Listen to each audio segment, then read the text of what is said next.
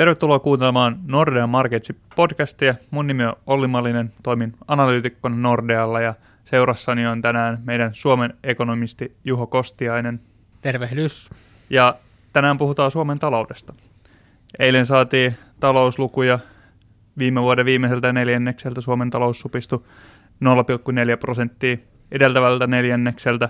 Tuoton tai talous supistui 1,3 prosenttia aikaisempaan vuoteen verrattuna ja koko viime vuoden mitassakin talous supistui puolella prosentilla. Juho Kostiainen, miten meillä menee?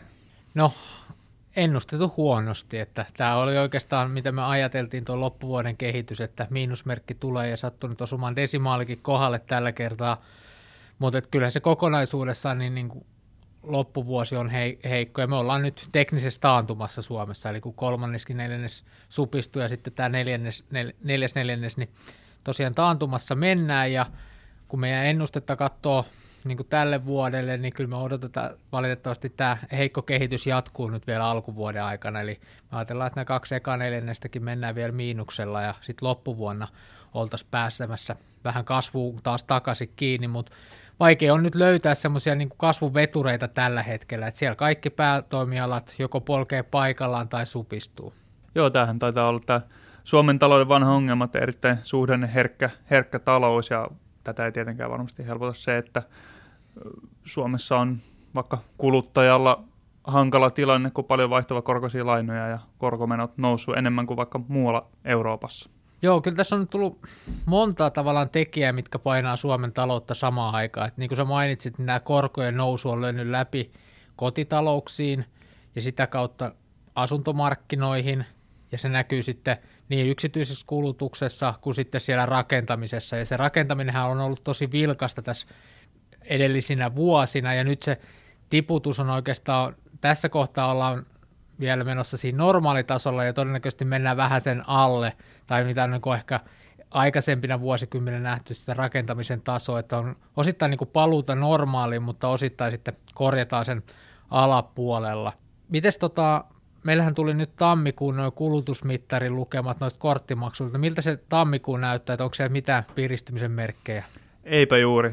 Eli viime vuonna oltiin jo, kulutuksen kannalta meni varsin heikosti ja nyt sama kehitys on jatkunut myös tässä tämän vuoden alussa. Eli meidän korttidata näyttää, että vuotta aikaisempaan nähden kulutettaisiin nyt vähemmän rahaa. Jouluna oli pieni piikki, silloin esimerkiksi päivittäistä varkaupoissa kulutus oli varsin suurta aikaisempaankin vuoteen verrattuna. Nyt ollaan tultu taas sitten alemmas ja kulutus on hidastunut tässä viime viikkoina ja kuukausina.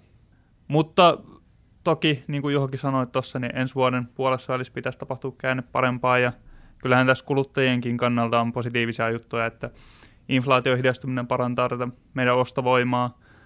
Luottamuskyselyiden mukaan tammikuussa kulutusten, tai kuluttajien ja yritystenkin luottamus vahvistui, vaikka ollaankin aika heikolla taholla vielä ja korkojen laskutkin ehkä tässä – alkaa pikkuhiljaa olla näköpiirissä, niin onko nämä ne tekijät, mitkä sitä Suomen taloutta sitten piristää tässä lähiaikoina? No joo, siinä tuli aika hyvin kattavasti. Noi, tosiaan alkuvuonna noin luottamusluvut oli vähän positiivisempia, mitä ne on ollut aikaisemmin. Toki tasot on vielä aika matalia, eli ei voi nyt puhua, että mikään niin kuin iso nousukausi, mutta näyttää siltä, että se heikkeneminen siellä olisi loppunut. Ja tietysti kuluttaja varmasti niin kuin piristää se, että nähdään, että korot pikkasen laskee – Sähköhintahan on tässä vähän heilunut tänä vuonna tai tänä talvena jonkun verran, mutta tasolta ollaan kuitenkin selkeästi matalammalla tasolla kuin mitä vielä viime talvena ja polttoaineidenkin hinnat on ollut kohtuullisia. Sitä kautta tämä inflaatio tammikuussa vain 0,7 prosenttia hinnat nousi vuoden takaisin verrattuna tämän yhdenmukaisetun kuluttajahintaindeksin mukaan. Eli kertoo sitä, että tämä hintapaineet on kaikonnut ja samaan aikaan palkat on noussut noin 5 prosenttia vuoden takaa, kun otetaan nämä kertaerät ja muut mukaan. Ja tietysti tämä niin kuin tämä parantaa kuluttajan ostovoimaa. Toisaalta sitten se toinen puoli siinä on se työllisyys. Eli jos ajatellaan, että on palkankorotukset on tuo toisaalta lisää ostovoimaa, mutta toisaalta sitten työllisyyden heikkeneminen vie sitä. Ja nyt me on nähty, että se työllisyys on jonkun verran kääntynyt laskuun tuossa viime syksyn aikana, aika maltillisesti vielä toistaiseksi, mutta sielläkään nyt ei ole näköpiirissä, että se nyt olisi heti, heti paranemassa, eli se sitten taas osaltaan painaa sitä palkkasummaa alaspäin, tämä työllisyyden heikkeneminen, ja sitä kautta niin kuin odotetaan, että tämä nyt kestää vielä tämä toipuminen, vaikka näitä mer- parempia merkkejä nyt sitten tuleekin, niin jon, jonkun aikaa siinä kestää. Ja tokihan sitten tämä korkojen lasku, niin sillä on merkitystä myös sitten muilla sektoreilla, niin rakentamisessa. Me odotetaan, että tämä asuntokauppa alkaa pikkuhiljaa tämän vuoden aikana virjäämään. Ja sitten toisaalta myös vientisektorilla, joka on paljon vie investointitavaroita ja se, että korot globaalisti tulee ja Euroopassa alaspäin, niin se tarkoittaa, että myös investointiaktiviteetti muualla voisi lähteä paranemaan ja auttaa sitä kautta meidän vientisektoria. Joo, juuri näin. Mainitsit tuossa rakennussektorin ja asuntomarkkinat, se on varmasti sellainen, mikä kuuntelijoitakin tosi paljon kiinnostaa. Miltä tämä asuntomarkkinoiden tilanne näyttää tällä hetkellä? Me saatiin nyt tuossa tammikuun lukuja asuntokaupoista ja nehän oli edelleen huonot. Eli me nähtiin silloin marras-joulukuussa se nopea nousu asuntokaupoissa, kun ensiasunnon ostajat lähti hyödyntämään tätä viimeisiä kuukausia tässä varainsiirtoveron huojennuksessa. Ja nyt sitten tammikuun osalta nähdään selvä pudotus siellä. Ja tämä oli oikeastaan ihan odotettavissa, että nyt sitten tammikuussa niitä ensiasunnostajia oli selvästi vähemmän kuin jopa normaalisti sen takia, että monet sitten oli aikaistanut sitä asunnon ostoa sinne loppuvuoteen. Mutta se, että se tammikuu oli heikko, niin ei kerro välttämättä sitä, että koko vuosi tulisi olemaan niin heikko, vaan tämä on nyt sitä niin kuin, ikään kuin palautumista niistä kovista luvuista marras-joulukuusta, ja me ajatellaan kyllä, että nyt korot on tullut, markkinakorot on tullut jo jonkun verran alas, tuommoinen puoli prosenttiyksikköä, jos katsotaan 12 kuukauden Euriboria, ja sitten odotetaan laskevan tämän vuoden aikana, kun EKP pääsee nyt sitten kunnolla kiinni niihin korolaskuihin, ehkä tuossa nyt sitten kesän aikana, ja sitä kautta monelle, monelle tulee niin kuin usko siihen, että niin kuin korkotaso on jatkossa maltillisempi ja uskalletaan lähteä sinne asuntomarkkinoille, jossa tosi harva on ollut niin kuin aktiivinen ostajana tai myyjänä nyt tässä viimeisen vuoden aikana, että siinä varmasti on myös patoutunut jonkun verran sitä vaihtamisen tarvetta, mutta se ei tarkoita sitä, että se rakentaminen välttämättä heti lähtisi liikkeelle, koska siellä on aika paljon ylitarjontaa nyt sitten markkinalla niin uudiskohteista kuin sitten ää, niin kuin myytävistä kuin vuokrakohteistakin, niin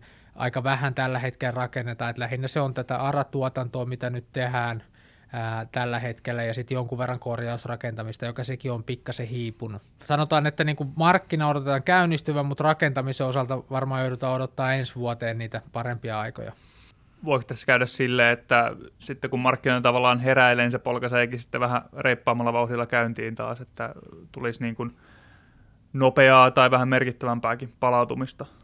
No joo, se on kyllä mielenkiintoinen nähdä, että miten se tulee. monestihan se on mennyt niin, että sitten asuntohinnatkin, jos ne on tippunut nopeasti, ne aika rivakasti tulee ylöspäin. Tällä hetkellä ehkä se, siellä se jarruttava tekijä on se, että sitä tarjontaa on niin paljon, että sen tarjonnan pitää tavallaan sulaa pois ennen kuin ne hinnat voi lähteä sellainen rajummin nousuun, mutta tietysti tuo niin korkoliike, miten se tulee menemään, niin se paljon vaikuttaa siihen. Tietysti, tietysti tällä työllisyyskehitykselläkin on niin kuin vaikutusta siihen, että miten ihmisten tulot, tulot kehittyy, niin se tietysti määrittää paljon sitä, että miten siellä asuntomarkkinoillakin uskalletaan ja halutaan toimia. Juuri näin. Rakennussektori, niin kuin puhuit tuossa, on varmasti tosi syklinen ensin rakennetaan paljon ja nyt rakennetaan todella vähän, niin aiheuttaako tämä myös näihin hintoihin sitten tällaista, että kun kauppa lähtee taas käymään, niin loppuuko meiltä taas yhtäkkiä asunnot kesken? No joo, siinä on, se on hankaluus siinä asuntosektorissa, että jos se projekti kestää sen pari vuotta kokonaisuudessa ja siitä kun ruvetaan rakentamaan, niin ehkä puolitoista vuotta, niin sun pitäisi tietää niin kuin puolitoista vuotta etukäteen se kysyntätilanne markkinalla. No sä voit ennakkomarkkinoilla sitä jonkun verran haarukoida, mutta sitä lopullista niin kuin kysyntätilannetta niin on vaikea arvioida. Ja tokihan se on mahdollista, että, että nyt sitten käy niin, että rakennetaankin pikkasen liian vähän liian pitkään. Mä sanoisin, että se ongelma ei ole akuutti kyllä vielä tänä vuonna, että asunnot rupeisi loppumaan keskeistä kautta tulisi nopea hintojen nousu, mutta jos tämä jatkuu vielä koko tämän vuoden ja sitten ensi vuonna ei valmistu juuri, tai niin kuin valmistuu hyvin vähän asuntoja, niin sitten voidaan tietysti ainakin osalla paikkakunnista tulla semmoiseen tilanteeseen, että alkaa olla ei oota, ja sitä kautta sitten ää, hinnat lähtee nopeampaan nousuun. Mutta tämä ei ole semmoinen niin akuutti tilanne, mutta ma- mahdollinen kehityskulku tämäkin. Joo, kyllä. Ja tosiaan rakennussektori lähtee toivottavasti tästäkin sitten – parantumaan taloustilanteen parantuessa, sillä varmasti on myös paljon vaikutusta työ, työmarkkinoihin. Varmaan rakennussektori on sellainen, missä paljon on vaihtelua sitten näissä tota, työllisyydessäkin. Ja tosiaan kun lähtee laajempi talouskasvu Suomessa käyntiin, niin kuinka pitkälle se jatkuu ja kuinka voimakkaana? No, tuo rakennussektori on kyllä ollut se työmarkkina iso ajuri tässä nyt alaspäin, eli siellä on nähty eniten työttömyyttä. Yksi, mitä mä itse seuraan, on semmoinen, niin voisi sanoa tämmöinen niin kuin ennakoiva indikaattori tämän rakennussektorin osalta on nämä arkkitehtien lomautukset ja työttömyyt, koska ne on siinä rakennusurakan ikään kuin alkuvaiheessa ne, ketkä eniten työllistyy. Ja nyt me on nähty, että edelleen niin kuin arkkitehtien lomautusten määrä on kasvanut, ja sitä kautta ei ole niin kuin näköpiirissä se, että nyt se rakentaminen olisi lähes käyntiin. No sitten kun se alkaa kääntymään sieltä, me nähdään, että nyt on vähemmän arkkitehtejä työttömänä, niin sitten varmaan uskaltaa jo sanoa sitä, että ehkä nyt, nyt sitten alkaa viriämään se rakentaminen, mutta vielä sen, sen aikaa ei ole. Toinen tekijä, mikä on vähän tukenut sitten tota työmarkkinaa, niin on julkisen sektorin työllisyys, eli se on kasvanut jonkun verran tuossa viime vuoden aikana. Eli yksityisellä sektorilla työllisyys on heikentynyt, mutta sitten taas julkisella sektorilla se on jonkun verran kasvanut, ja se on sitten kompensoinut sitä, mikä on näkynyt se, siinä, että työllisyysaste on kuitenkin pysynyt kohtuullisen korkeana tuolla 73 prosentissa edelleen, siitäkin huolimatta, että talous kuitenkin supistui ihan merkittävästi tuossa loppuvuoden aikana.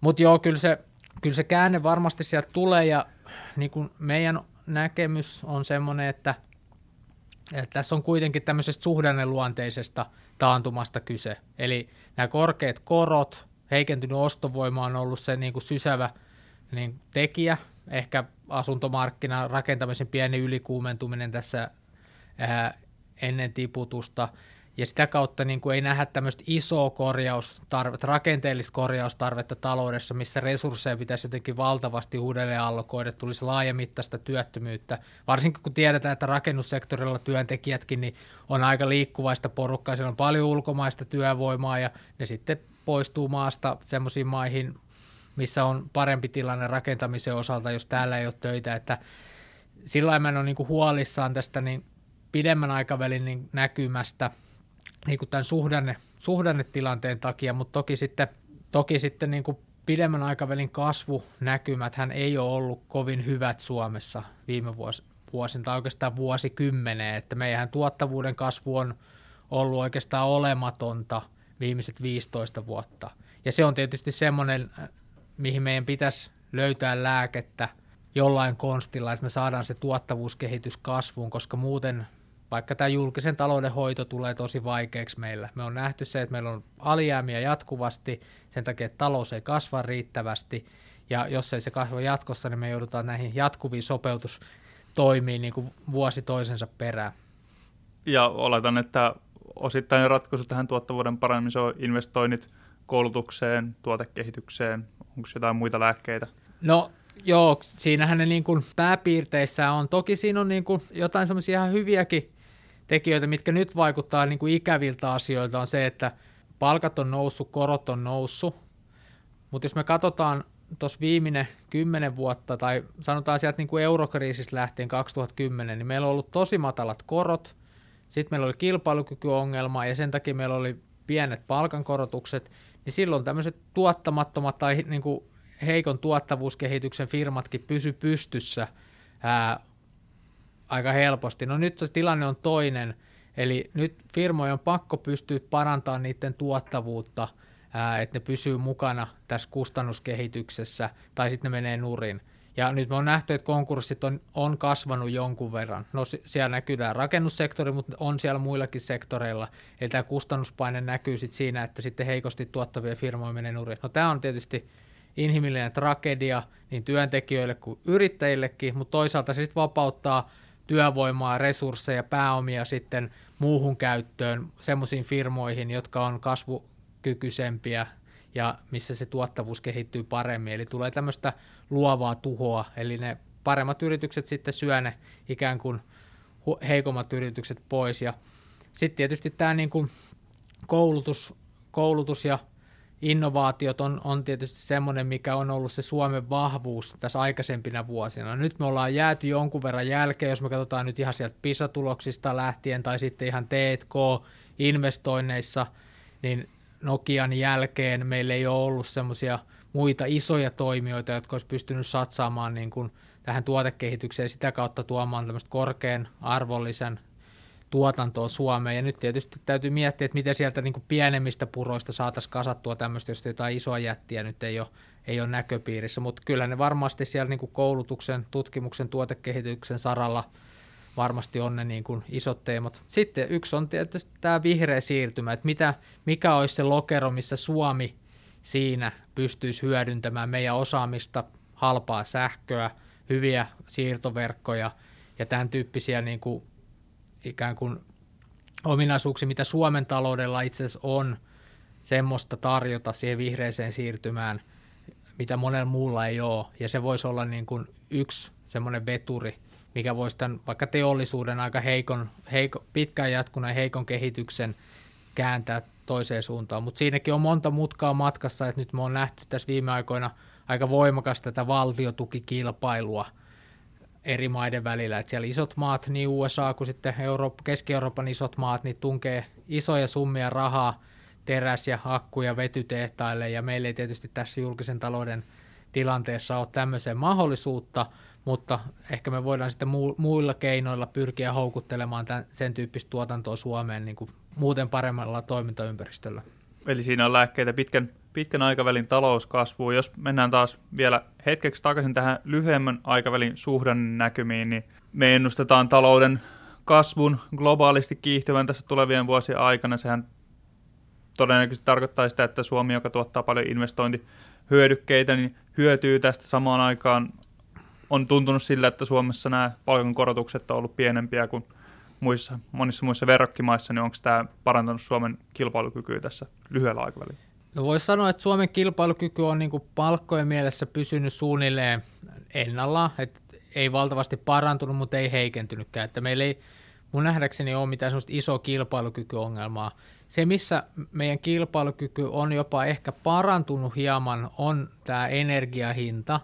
Että vaikka se meilläkin on nyt korkeampaa, mitä se oli aikaisemmin, mutta monessa muussa maassa, missä on enemmän nojataan tai on nojattu fossiiliseen tuotantoon, maakaasuun tai hiileen tai näin, niin siellä ne energiahinnat on edelleen vielä merkittävästi korkeampia. Et meillä sitten ydinvoima, tuulivoima, niin painaa sitä hintaa alaspäin. Ja siinä mielessä tämä niin teollisuuden kilpailukyky energiakustannusten mielessä niin on jopa pikkasen ehkä suhteellisesti parempi kuin aikaisemmin.